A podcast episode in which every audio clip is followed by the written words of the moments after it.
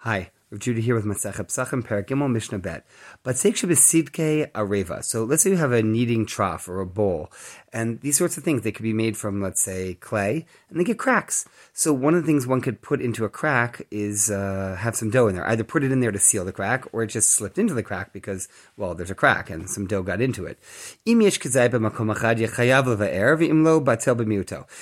the amount, the quantity of dough that has gotten into the crack is a uh, is enough that it's a kazayit, it's an olive's worth in one place, meaning not a little bit here, a little bit there, but in one spot there was kind of like a deep fissure or some sort of you know a, crack, a, a, dip, and you got a full kazayit worth of dough in there, then you have to actually get rid of that dough, destroy it. It's considered food and it's problematic. But if not, let's say it's just a tiny, tiny bit. We say it's batel b'miuto. It's nullified because it's just so small in a larger vessel. It's really nothing. The Indian tuma. Now this has implications for tuma also.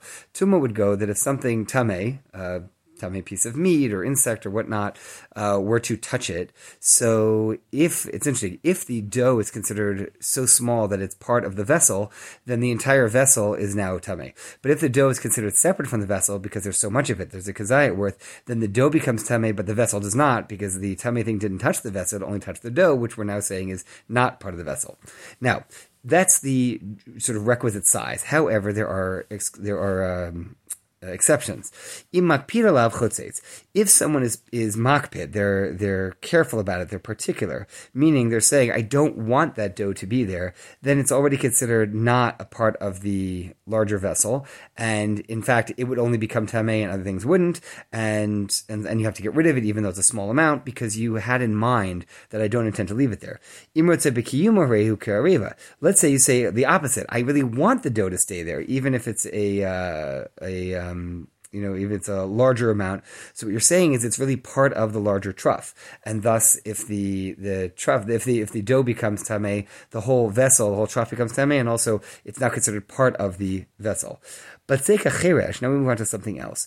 Um, is literally deaf mute. It's quiet or silent dough.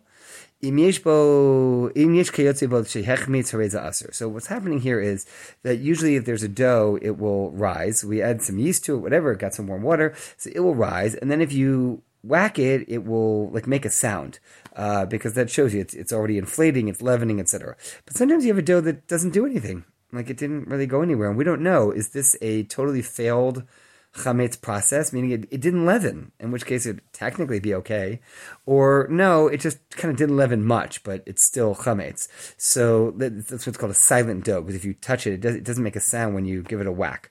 So we say is let's say you made another dough at the same time, uh, something similar to it, and it did rise. We're going to assume this one did also. But let's say they didn't. Maybe the yeast was truly inactive yeast, and none of them rose. We're just going to assume the whole thing was a bust, and none of these are actually chametz. Again, I don't recommend doing this at home on Pesach, but you get the idea.